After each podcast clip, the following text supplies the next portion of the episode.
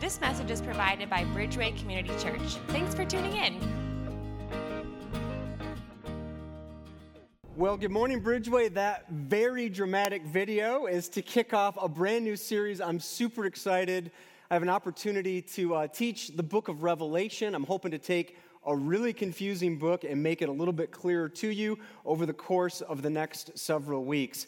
I'm excited, way too much caffeine and coffee this morning, but before I dive in, I wanted to say a quick word of thanks. You might have noticed as you drove in this morning, uh, we had a crew here yesterday, and they did an outstanding job putting out some new wood chips and just beautifying the building.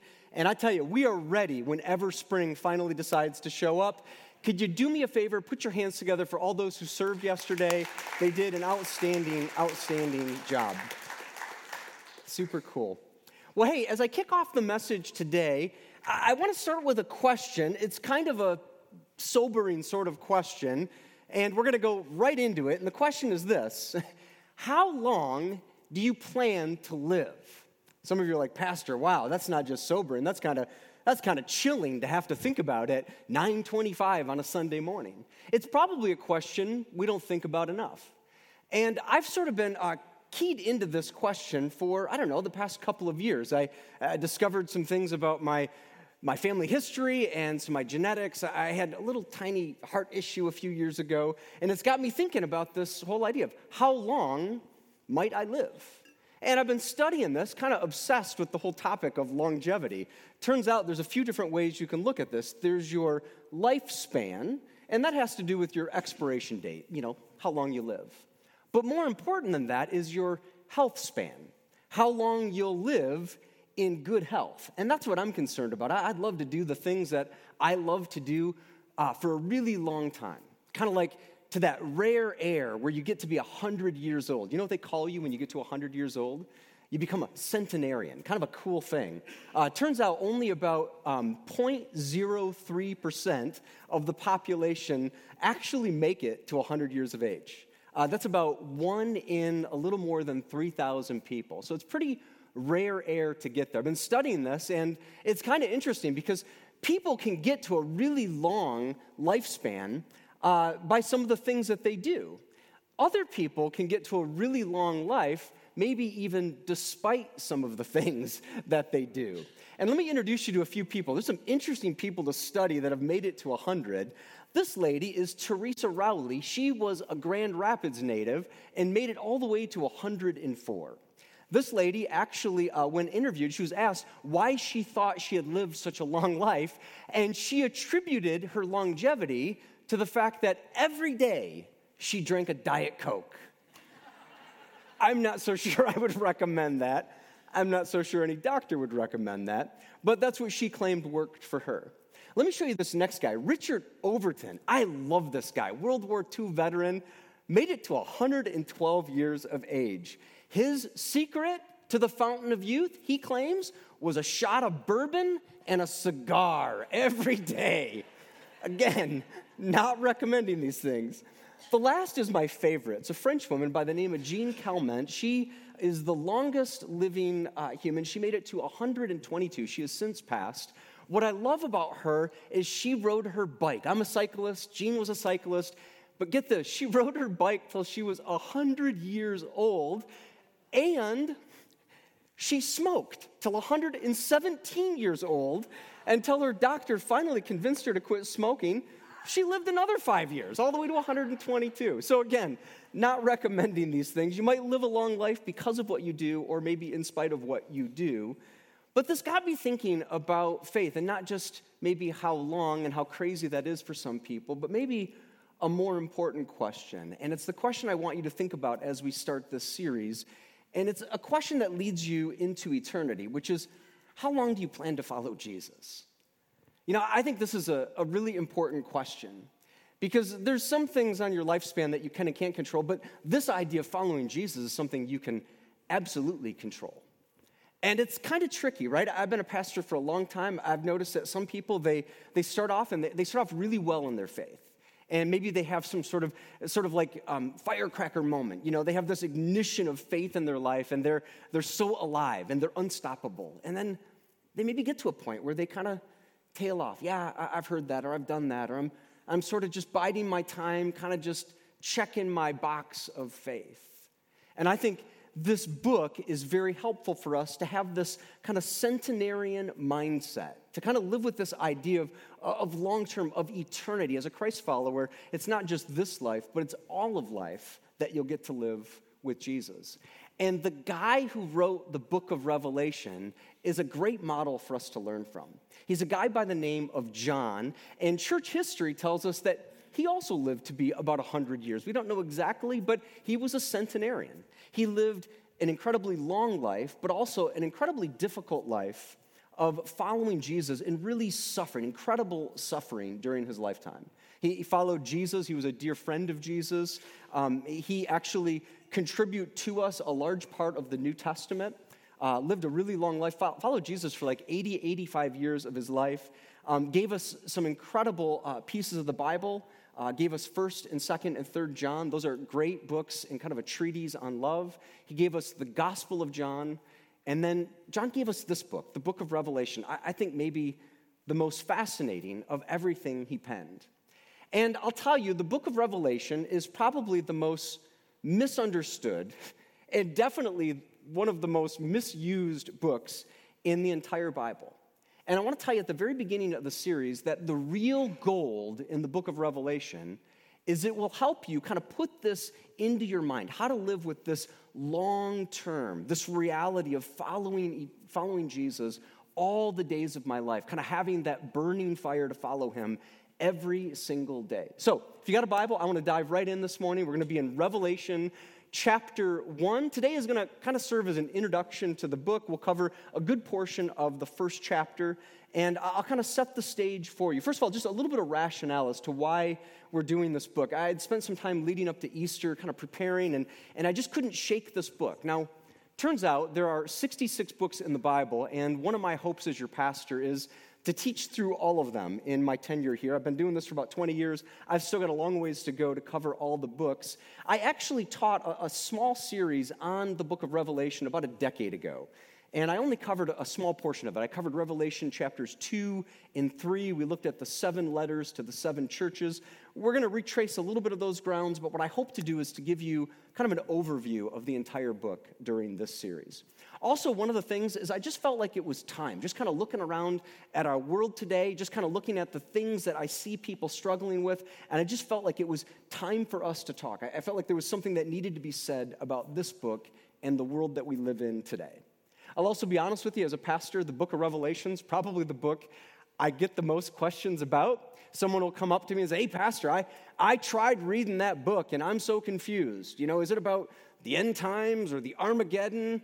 I read it and now I can't sleep at night. You know, I got one eye open, just kind of keeping an eye on the future. You know, what's this book all about? There's beasts and there's an antichrist and a lake of fire and all these different colored horses. And of course, the question I get the most often is, you know, when, Pastor? Tell me when this is all going to happen. I'll probably disappoint you in not being able to answer all of these questions for us, but it just seemed like it was time to really kind of frame and to bring some clarity to this very confusing book. Uh, one of the things I'm going to be doing in this series that's a little different is I'm going to be using the English Standard Version translation of the Bible, the ESV. Uh, all the words on the screen will be from the ESV. Uh, if you're using one of the Bibles in the seat racks in front of us, those are just a little different translation. I felt like the ESV is just a little bit better for this book and for what we're about to read. Uh, if you're using the Bible app, you can probably change translations really quickly on that. Or this week, jump on Amazon and order yourself a, brand new ESV Bible. They're really, really good, uh, really good translation for study. So I'll set the context for you as we read, uh, starting in Revelation chapter 1, verse 1 the revelation of Jesus Christ, which God gave him to show to his servants the things that must soon take place. He made it known by sending his angel to his servant John, who bore witness to the word of God and to the testimony of Jesus Christ, even to all that he saw. Blessed is the one who reads aloud the words of this prophecy, and blessed are those who hear and who keep what is written in it, for the time is near. Now, let me just pause here for a moment because this is the beginning of this great epic book, Revelation. And I have a feeling that sometimes maybe this is as far as people get.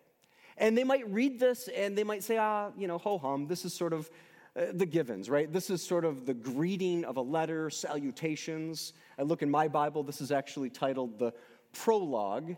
And I, I would caution you that there's some really important things in this section of the letter. In fact, it tells us, first of all, that there's this servant, John. John is the author of this book. He's our centenarian that's going to be kind of part of our study in this series. But it also tells us the purpose, why this book was written. And it's right there, very first sentence, that the book of Revelation is the revelation of Jesus Christ. Let me be really clear about this because this is important. This book is all about revealing Jesus Christ. Another way to think about it is when you read this book, it should sort of light up, it should kind of illuminate who Jesus is in this life, what we're to know about him. What this means is the book of Revelation is not just about the end times. That the book of Revelation is not about hell or not just about all these wild creatures and this incredibly deep symbolism in the book. This book is first and foremost about Jesus, revealing Jesus. And this should be apparent because every book in the Bible, all 66 of them, reveal Jesus. Every shred of evidence, every word, every part of your life should point to Jesus. It's all about Jesus. And I think, sadly, many people don't read it because they get caught up in so many other things the, uh, the debates and the arguments about what's going on in this book and what time and place is this written in. And they miss just the simple fact that in this book, you read this book and you'll have Jesus revealed to you. The second thing you'll get from this, though, is he kind of goes further to say what happens when you read this book, kind of the byproduct of reading it. And in verse 3, he says, Blessed is the one who reads aloud the words of this prophecy. So thank you this morning. I'm blessed. I get to read these words to you. I get to play a small part in revealing Jesus to you. I'm blessed by that. And it says in that, you're also blessed are those who hear and also who keep what is written, for the time is near. This book is all about blessing. I think so often, again, people want to go towards the controversies and all the different ways in which you can read this book. And they miss the simple fact that this book is all about revealing Jesus and about blessing those who read it. And that's John, that's our author.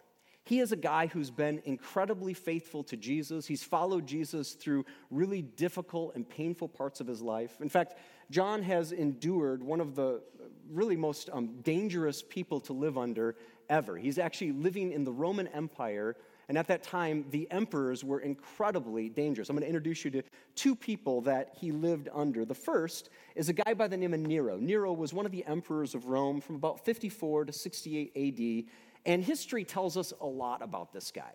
He was, he was crazy. I mean, literally a crazy man. Um, Nero is famous in this picture for being the guy who, uh, who was leading Rome and he fiddled while Rome burned. That's kind of the language that's used around Nero. Um, while his city was burning, he kind of nonchalantly went up on his rooftop and just played his fiddle, like, ho hum, no big deal. Well, turns out uh, most historians are aligned in saying that Nero was actually the one who started the fire in Rome. And he did that as kind of this ploy to blame it on the Christians. And when he blamed it on the Christians, it basically turned everyone against them, kind of made them, you know, enemy number one, and it allowed him to be even more vile and dangerous towards them. In fact, uh, he sort of invented uh, two new ways of persecuting Christians. His favorite was uh, to take a stake and to impale a follower of Christ, dip them in tar, and then light them on fire and use them as torches for his backyard dinner parties. And he would get bored with that, and then he would gather up Christians because if you were a Christian, it meant you were a little Christ, and he was threatened by that. He knew about Christ.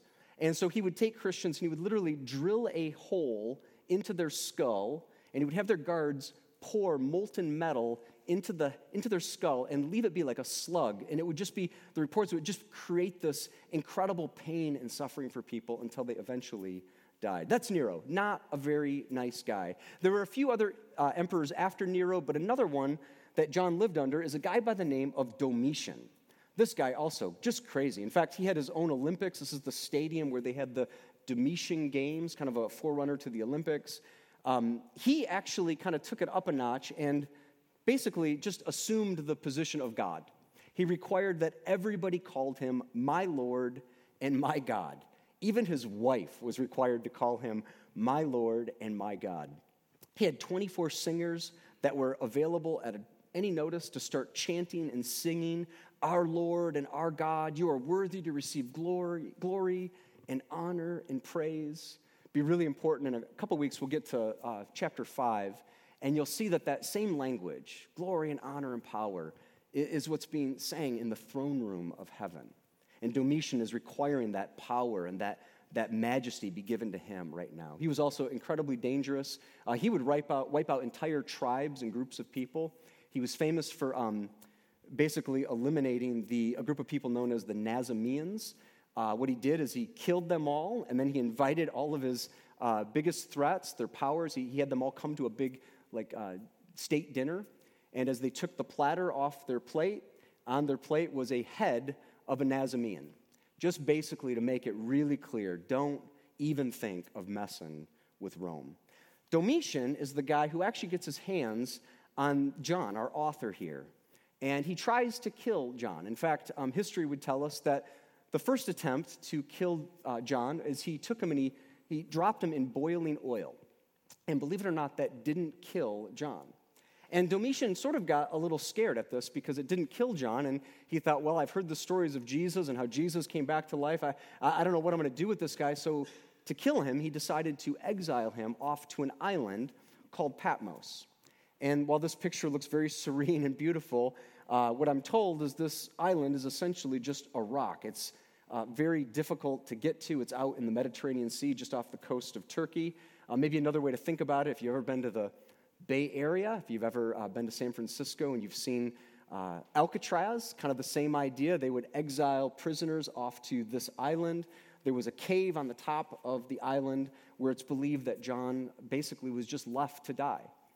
And it's in this moment, as he's just on this island, can you imagine being John? Can you imagine being John and kind of being in this position? This is actually where he writes this book of Revelation to us. And just imagine him for a moment. I mean, he's been a, faithful follower of Jesus. He's been a friend to Jesus. He's been part of this movement to start the church. And he's the last one, literally, the last of the disciples. And he's 80, 85 years of age at this point. He's watched all the other disciples killed before him. He's probably officiated the funeral of many of his friends. And he has to be thinking, is this how my life is going to end? I mean, here on this island, death? You know, he was so close to Jesus. He, he was around Jesus at all those moments where he saw miracles. I mean, he was one of the 12 disciples. He was actually one of the inner three. There was Peter, James, and John. He got to see kind of the inside of, of Jesus' ministry, super close. I think one of the most tender scenes in the entire Bible is when Jesus is on the cross. And Jesus only says a few words from the cross, but one of the words, one of the sentences he gives is he looks down and he sees his mother, Mary. And right next to her is this man, John. And Jesus says, John, behold Mary, meaning, take care of my mom. I mean, just a, a relationship of close friendship that he had with Jesus. And, he saw, the last time he saw Jesus is what Pastor Mike preached on last week. He talked about the ascension, where Jesus ascends to heaven. And they're all staring up at the sky. John's there. John watches this happen. And the angels show up and they say, Why are you staring into the sky? Don't you know that he will return in the same way? And that was the last thing, last time that John had seen his friend Jesus. And it's been a hard life. I, I don't know what kind of a week you had. I, I don't even want to venture to guess what you went through this week. But I tend to think John's week was worse, right? Like it, it was a pretty tough life for him. And he's in this prison cell, he's looking out over this endless ocean.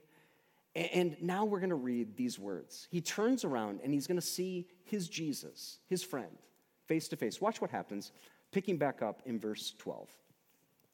It says, Then I, being John, turned to see the voice that was speaking to me.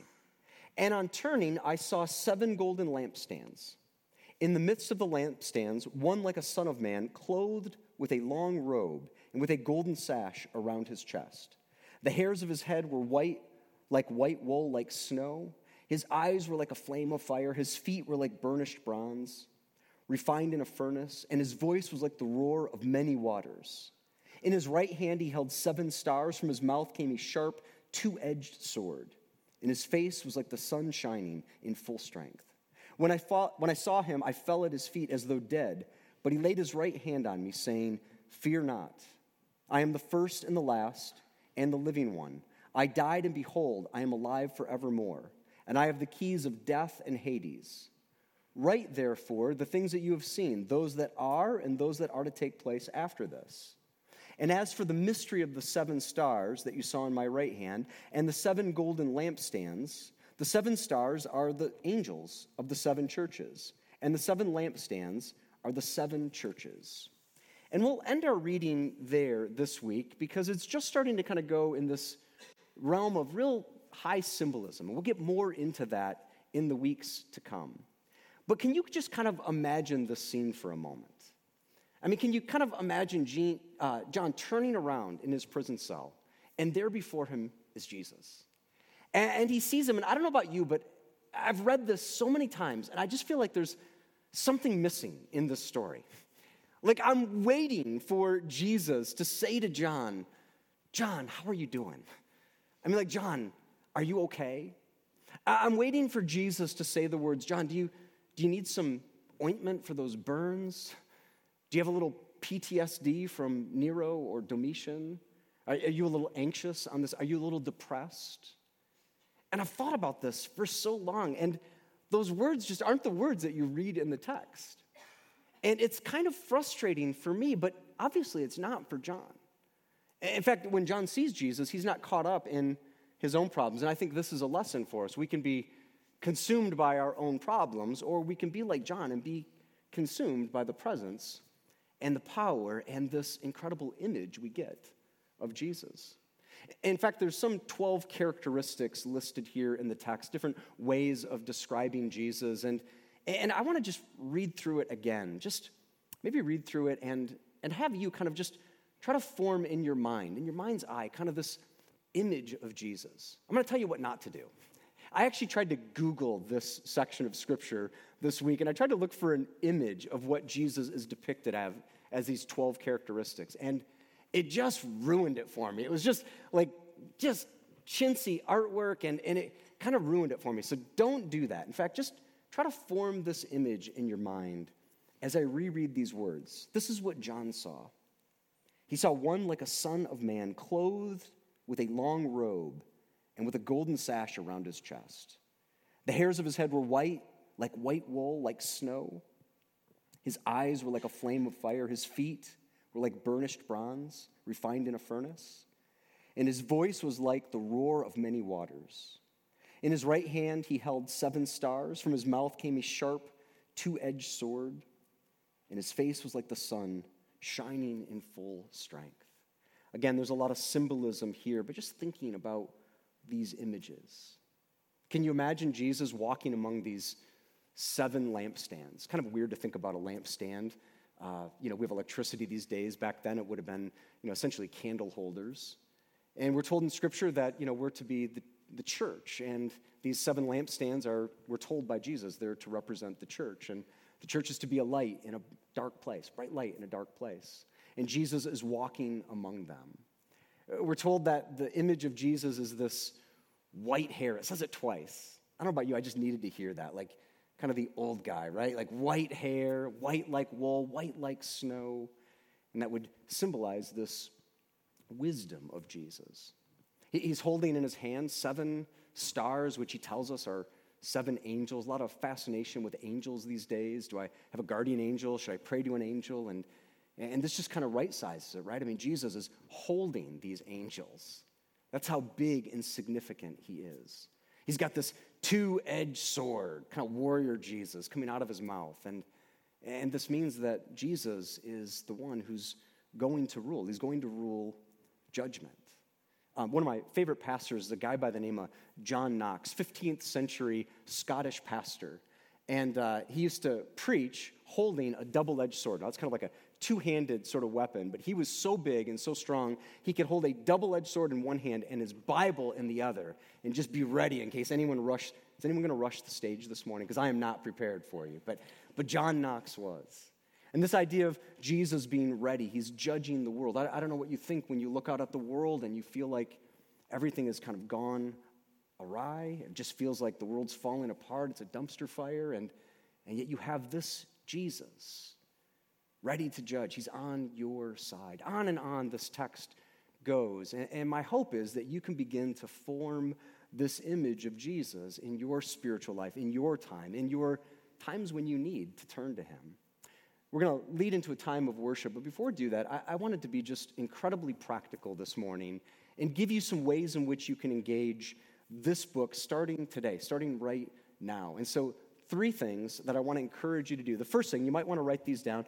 The first thing is to read Revelation. Read this book, one chapter every day. Just start, you could start today. We read most of chapter one, we skipped over a few verses. Maybe today, this afternoon, read chapter one. And then tomorrow, read chapter two. And I guarantee you, you're going to read this and you're going to probably have questions. Maybe you write them down. But just keep reading. Read through this entire book. Again, sadly, many Christians never even try to read the book of Revelation. And as I told you, when you read it, you'll be blessed. And so read it. And maybe in 22 days, less than a month, you'll have finished the book. I guarantee you, we won't be done with this series. Read it again. Start with chapter one again. And the more you read it, the more Jesus will be revealed to you. Second thing I want to encourage you to do is to pray for the church. You're going to read over the next several weeks that Jesus is addressing these seven churches that are kind of locked into that time and space, and he's writing them a letter. And he's going to call out the things that their churches are doing really well and the things that the churches are not doing so well. And it's really a point of saying that Jesus and the church go hand in hand. And so pray for your church. Could you imagine if, if we at Bridgeway, if we got a letter from Jesus? I don't know, one of the elders came up and said, hey, this came in the mail. It came to you, Pastor. You know, and I were to get up here on a Sunday and open this letter, and it's Dear Bridgeway, and Jesus were to begin to, to point out to us the things that we're doing well, and then the things that we need to improve and to work on.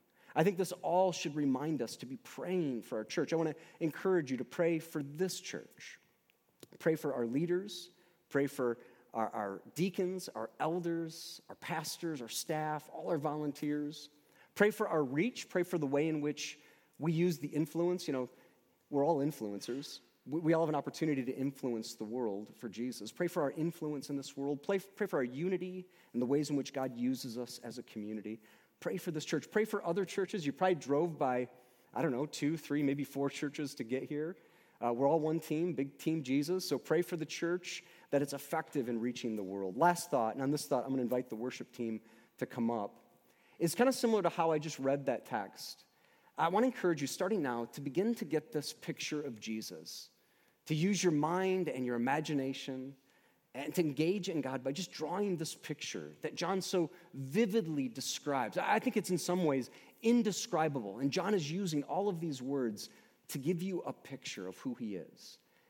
All this week, as I was reading and studying, I was trying to, to remember these characteristics. If I didn't have my Bible with me, I would be you know, driving and, and just thinking, like, what were like maybe one or two of those characteristics of Jesus? And just using the time I had, whether it was in the car or in my office or before a meeting, just trying to form this image of Jesus. Maybe you begin to do that right now, and it just leads you as Jesus is revealed to you to worship him in a new way. You just see him and you see this sword of truth, right? That Jesus is for you. Maybe you see his eyes and they're just burning with justice for the world around you. You see this white hair and you're reminded that Jesus is wisdom for all your problems. You begin to just form this image and you bring Jesus into every moment of your life. I want to pray for you now, so if you would bow your heads, pray with me, please. God, I thank you for this book. I thank you for the book of Revelation. I thank you that it reveals who Jesus is in all of his glory, in all of his power, in all of his might to us. Thank you. Thank you that we get to read these words and be blessed by them. I pray that as a church we would be faithful, we would endure, we would have this mindset of following you from this day through every day of our life and into eternity. God, your church is alive and it is well, and we thank you for it. We're going to give you these songs, these words of praise as this image of you is formed deep into our hearts and deep into our souls. We thank you, Jesus. Thanks for listening to our podcast today. Check out our app or our website at bridgewaycommunity.org for more messages or to take the sermon one step deeper by downloading the sermon discussion guide.